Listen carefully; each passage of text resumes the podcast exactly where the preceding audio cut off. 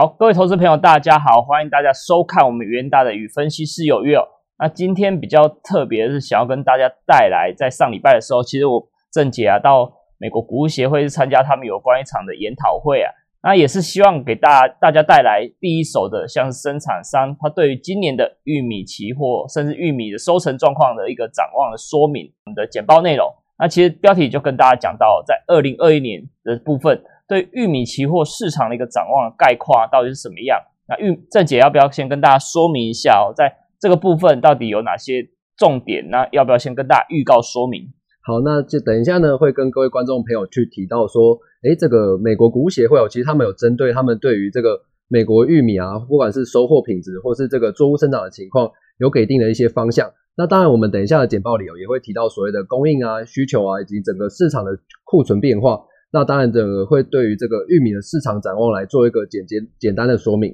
对，那其实我们首先回顾一下，在近半年玉米期货的价格其实走势相当的强劲啊。那不管是从中国非洲苏苏温，其实疫情是持续性的一个淡化，那降温的情况之下，带动中国饲料需求是比较明显的复苏。那这个部分就带动玉米的需求嘛。那另外一方面，看到美国中西部甚至南美洲，在去年我们一直在提醒大家的。像是一个气候干旱的影响，或是温度偏高的影响之下，其实导致玉米的产量都是有所下滑哦。那也是激励玉米期货价格创二零一四年以来高点的一个最主要的原因。那我们认为说，其实这些利基点在今年度的时候还是有可望持续发酵哦。那所以在这个部分，我们就想要跟大家说明一下，不管是从供应面、需求面，甚至市况的部分，尤其在美元弱势的这一块啊，其实这些环节在二零二一年的时候。对玉米期货都是有一个上涨的一个利基点哦。那首先我们从玉米供应面来看的话，其实这标题有跟大家讲到说，焦点供应的焦点将从北美转向一个南美洲。那这个点是到底什么含义呢？郑姐要不要跟大家先说明一下？好，那如果是从这个玉米的供应的焦点部分来看的话，那首先我们可以看到在右边的这个各国的玉米产量的占比。那这这个地方有列列入了这个前四个最大的玉米产国，分别是美国。它占了 百分之三十三， 那中国呢只占了 百分之二十三， 那巴西以及阿根廷的部分哦是占了 百分之九 以及 百分之四 的部分。那这个比较特别的地方哦是这个中国，因为他们生产的这个玉米哦基本上都是供他们自己所使用，基本上他们是不太做这个玉米出口的动作，所以在我们看到这个玉米的供应的焦点哦基本上是所谓放在这个美国还有巴西在阿根廷的部分。那所以所以我们看到在左下角这个玉米作物生长时态哦，因为现在其实已经一月份了嘛，那基本上这个美国的玉米哦，他们基本上已经收获完成。那接下来其实就要看到所谓的巴西以及阿根廷的部分，因为他们是在十二月到这个今年度的二月或是四月的部分，其实这段期间哦是他们所谓的这个玉米的作物最重要的生长期间，所以整个的作物的变化哦，其实是对于这个天气相当是敏感，所以基本上这个供应的焦点哦是由这个北美洲转向这个南美洲的部分。对，没错。其实我相信投资人如果有关注农产品的话，其实对这个生长时态啊都并不陌生啊，因为其实只要投资农作物的话，其实对不同作物的生长期间，甚至不同地区的生长期间，对气候相关的影响啊，我相信大家都是要特别留意的地方哦。那其实我们就刚刚有提到，在上礼拜参加美国谷物协会的一个研讨会的部分，那其实农农民啊，他提供了所谓在今年度的时候。美国玉米的一个收成情况，甚至品质啊，其实他们都有给出一份报告来做说明。那最主要就希望可以推广他们美国的玉米嘛，到直到全球的部分。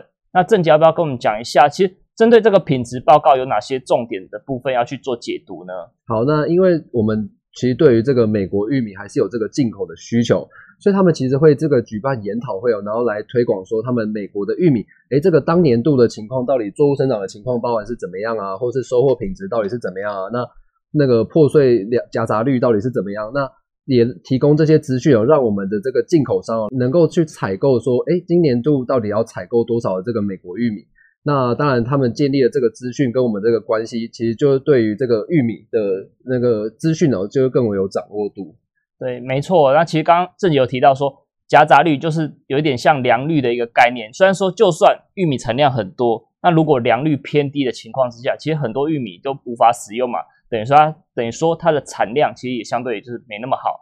那我们要如何去看那个夹杂率，因为看起来是有点复杂，那郑姐要不要先跟大家说明一下？好，那这边的这个部分哦，就是他们其实可以看到在左边那张图哦，那很简单的来讲说，一个完整的玉米哦，它其实是会用这个筛网，然后来筛出这个破碎的玉米以及这个夹杂物的部分。那可以看到在右方哦，这个美国的玉米的夹杂破碎率，那基本基本上今年度哦，也就是呃是去年度啊二零二零年，因为它其实他们其实是这个收成完毕的嘛，所以是算在这个去年度的这个收成情况。那可以发现哦，其实有 百分之九十五点八 的这个美国玉米，它其实是符合一级玉米的标准，也算是相对的高哦，那是高于这个二零一九年以及二零一八年的水准。那不过这个破碎夹杂率哦，其实是因为这个天气实际是比较干燥的情况下，也是使得这个破碎夹杂率是比较低的。那待会呢，等一下也会跟各位观众朋友讲到，诶，这个去年哦，其实七八月的时候，这个美国天气的非常的干旱，那当然也会使得这个良率有所下滑。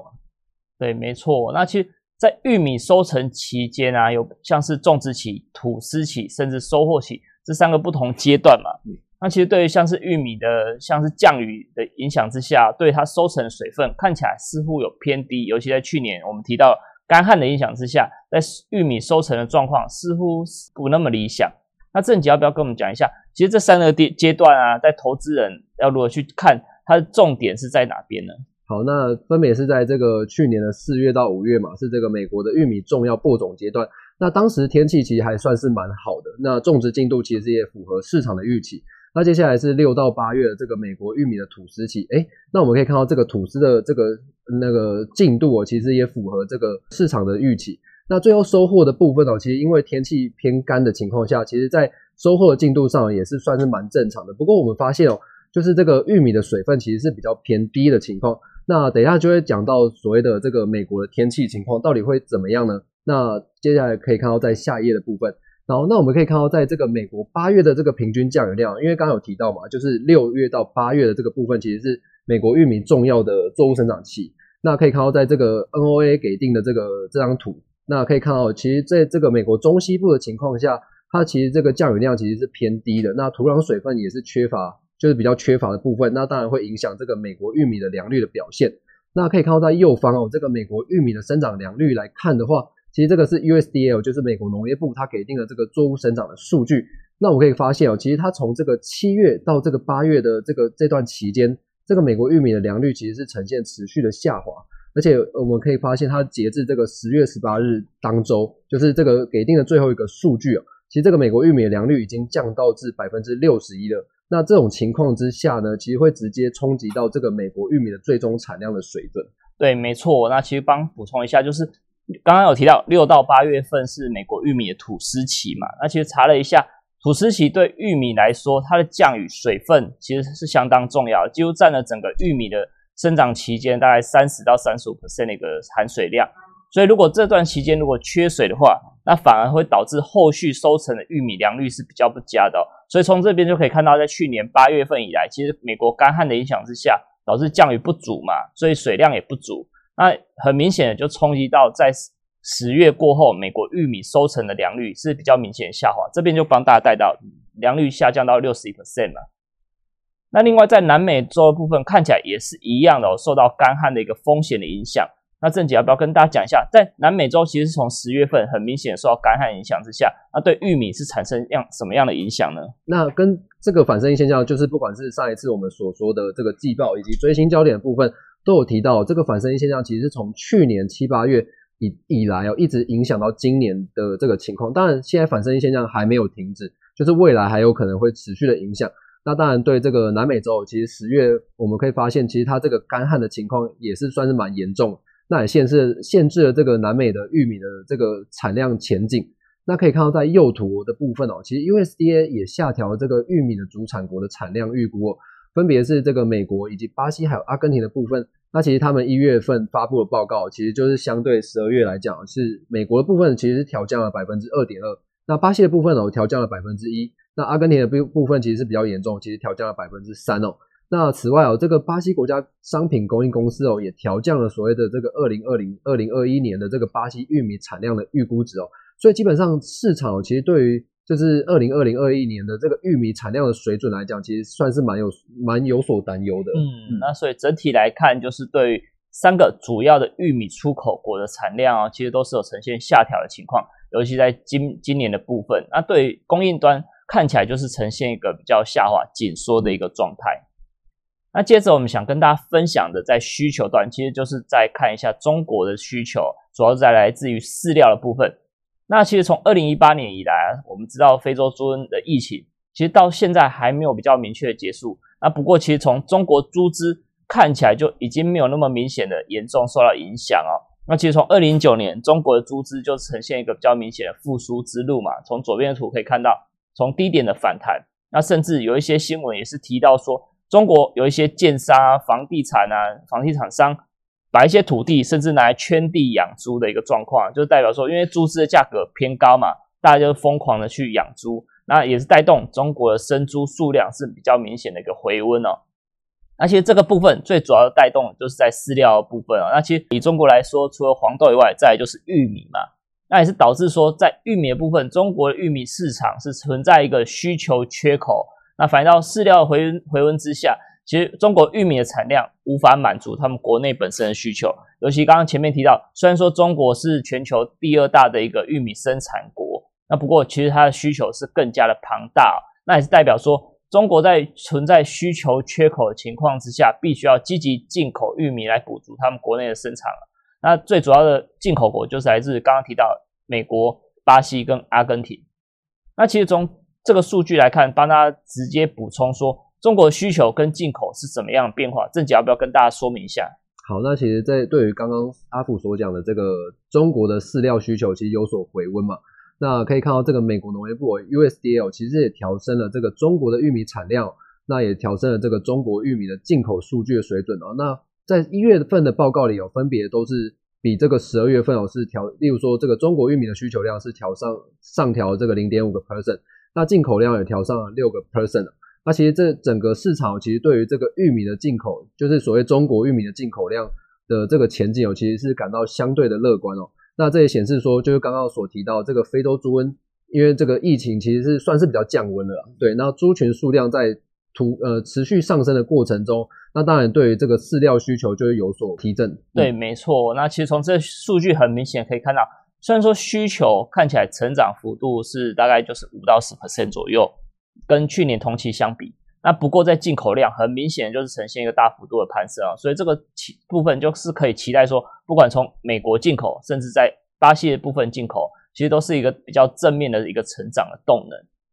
那我们这边就直接帮他点名了，就是在美国玉米的出口部分，订单是有一个比较明显的转强，最主要反映到一个部分就是阿根廷的玉米出口呈现下滑，那导致说中国必须要增强像是美国玉米的一个拉货动能。那郑姐要不要跟我们再详细说明一下，说到底这些三个国家的进出口量啊是怎么样的一个变化？好，那因为这个全球第三大玉米的出口国就是阿根廷嘛，因为他们为了这个稳定物价，所以实施了这个玉米的出口上限，也就是说他们在当年度哦，可能就对于这个玉米出口就是可能就是不能出口太多啊，因为他们如果出口太多，他们自己国内就没有办法去使用这个玉米嘛，所以他们当然就是这个经二零二零、二零二一年度的这个玉米的出口量其实就会有所的下滑。那当中国就是刚刚有提到就是要采购所谓的美国玉米、巴西玉米还有阿根廷玉米的部分，那如果说阿根廷就是限缩了他们这个玉米的出口量的水准之后，那中国当然会把这个订单、啊、去转向这个美国以及巴西的部分，所以在这个 U S D A 其实可以看到他们针对这三个国家做这个出口量的预估来看的话，其实美国在当年度的这个出口量就有年成长这个 百分之三十六， 其实这个成长量就是相对强劲。那巴西的部分哦是成长了 百分之十七 哦，那阿根廷的部分就是因为受到刚刚所说的这个影响，那就是年减了 百分之二十一 的部分。那在这个美国玉米的出口量的部分哦，就是右图，那我们可以看到在近期哦，其实从这个二零二零年就是下半年，就是从大概七月份开始，其实这个玉米的出口量水准都都创下了这个历史的新高水准，那这也是受到这个中国的猪群数量的复苏，那谷物需求的增加嘛，那他们当然就是这个进口就会更多这个玉米的订单。那对于整个市场，就是对于这个今年度的这个玉米需求展望，其实来看的话，其实算也算是相对正面的。对，没错。那其实从美国出口量来看的话，是从去年下半年的时候呈现一个比较明显成长嘛。那不过如果我们从美国的预估来看的话，在今年度的成长看起来是更加的明显，所以这个部分就渴望带动在今年度的部分啊，其实美国的出口量还是渴望持续性的一个攀升。那投资人在这一块就可以留意哦，那就是持续的带到在美国出口提升之后，其实相对就是有助于像是库存的消化。那以这张图来看的话，那郑姐要不要跟我们再说一下？其实这张图有点像是供需端的一个总结，那郑姐要不要帮大家补充一下呢？好，那这这个这张图哦，其实是美国的玉米市场供需，它不是全球，它是属于这个只有美国的部分。那我们可以看到，在这个美国谷物协会哦，基基本上这是美国谷物协会的数据啊，他们给定了这个美国玉米的产量水准，今年度来讲还是比较还是比去年还要来得高。虽然刚刚所说的这个良率的下滑，但是因为这个产量的水准，就是再加上整个播种面积的增加，其实还是就是这个产量水准还是比去年还要来得强。那不过在需求的部分哦，就是受到这个美国国内这个乙醇的需求改善，那出口的部分则是受到刚刚所说的这个中国的进口数据增强，所以他们在需求的部分还有这个出口的部分都有所的上升，那当然也是使得这个美国的玉米库存做一个消化的动作。那当然这样情况之下，其实也是有利于整个玉米的期货价格的买气上扬。对，那第三个部分就想跟大家分享在市况，尤其像是筹码面甚至美元弱势的部分是怎么样的影响。总结来看一下全球的一个玉米供需的一个状况啊，那其实刚刚前面就是先跟大家提到了嘛，像是美国南美洲的部分因为天气干旱的影响，那其实对玉米的产量其实预估值是有所下调的哦，那加上需求的部分其实在中国的提升之下是有所支撑，那反而是导致在今年度的部分其实玉米的市场供供应上的缺口啊，渴望进一步的扩增，是在左图的部分。那右图就是帮大家再带到说，在全球的玉米库存，甚至库存的消化天数都是呈现一个比较明显下滑。尤其投资人就可以留意到右边的图，玉米的一个消化天数啊，其实从原本的最初二零一七到一八年度的一百一十四天，下滑到今年预估会降到八十九天哦。那其实这个部分也是代表说全球的库存下滑甚至需求上升的情况之下，都是让整个玉米的库存看起来是可能呈现比较不足或是不够的部分哦。那另外一方面想要跟大家讲到就是在美元哦，那其实我们都知道美元就是各种各种大宗商品都是用美元来计价，所以对于美元走弱的情况之下，其实对大宗商品的价格都是有一个比较正面的一个表现的空间。那其实从去年以来，其实美元都是持续性的走弱，尤其在 Fed 超宽松的货币政策的情况之下，有可能维持到二零二三年甚至二零二二年的部分才有机会来上调利率嘛。那也是代表说在今年度的部分其实还是可以留意到美元持续弱势的一个空间。那这个部分其实是有利于像是美国玉米的出口订单的表现，因为如果美元越弱，代表说美国玉米出口的价格相对来说是比较便宜的，市场是比较乐于接受美国玉米，相较于像是巴西甚至阿根廷的部分哦。那另外一方面，要不要郑姐要不要跟大家讲一下，那人民币的升值是会带来什么样的影响？好，那就是因为这个中国近期的这个经济数据还算是相对的稳定，那再加上这个美国准总统其实拜登在当选之后，就是市场也认为说诶，美中关系可能不会像在川普的在任这么样的恶化，所以这也是激励了这个人民币就是强势的升值。那当然刚刚所说的就是中国是这个全球很大的这个谷物进口国嘛，那在这个人民币升值的情况以及这个美元贬值的情况之下呢，其实他们同样单位的这个货币其实可以买到更多的这个美国玉米，那他们当然会在趁这个时候就是赶快进口这个美国玉米，因为他们因为呃刚刚有提到，我们觉得他们现在的需求量其实也算是蛮强劲的，所以在这个部分哦，其实就会加大所谓的这个美国玉米的采购订单。那当然对于呃就是市场会对于这个美国玉米出口量呢，就是也是抱持着这个正面的看待。对，那所以整体来看，其实我们再回顾一下这半年来，其实玉米期货价格表现是相当的强势哦。那这边当帮大家整理一下三大农产品黄小玉的部分，再从去年六月份到今年一月十五号以来的一个累积涨幅一个表现来看的话，其实第一名是黄豆啊 百分之六十九 的一个涨幅、嗯、那第二名就是玉米的部分 百分之六十五， 看起来是表现不差哦。那相对比较弱势是在小麦，不过也是有 百分之三十 的一个上涨幅度哦。那代表说其实全球农作物看起来表现都是不错，都是一个正面上涨的一个动作。那不过我们这边就是要比较主推的就是在玉米的部分哦，因为反映到美国玉米的出口动能还是相当值得期待哦，那也是有利于激励后续玉米期货的一个强势表现空间。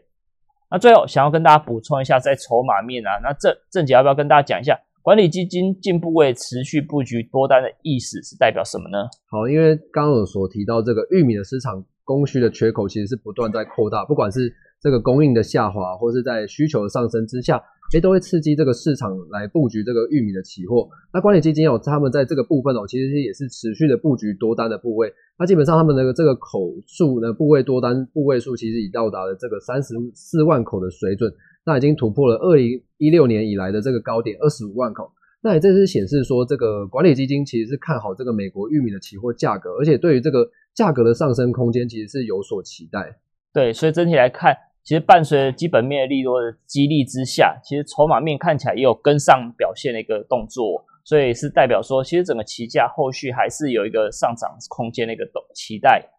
那总结来说，我们认为说在供需面基本面的利多灌注之下，其实这个动能也是有助于整个玉米期货价格、哦、在后续有机会来进一步挑战高点。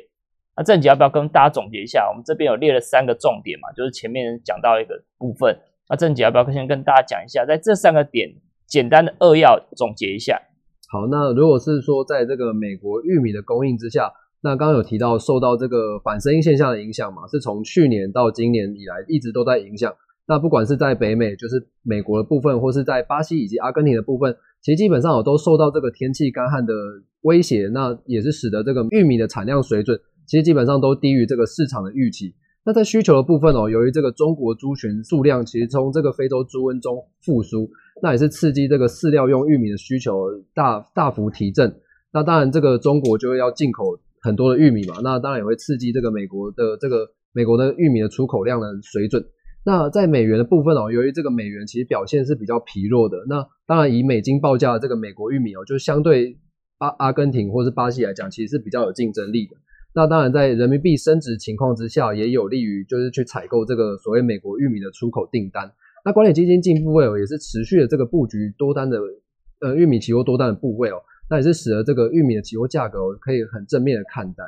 对，那以上就是帮大家带来的第一手在美国谷物协会的一个相关的讯息跟资料，那也是提供投资人做一个参考。这个部分是我们有关玉米啊小玉米的一个期货价格的合约规格，那里面也提供像是保证金啊甚至一个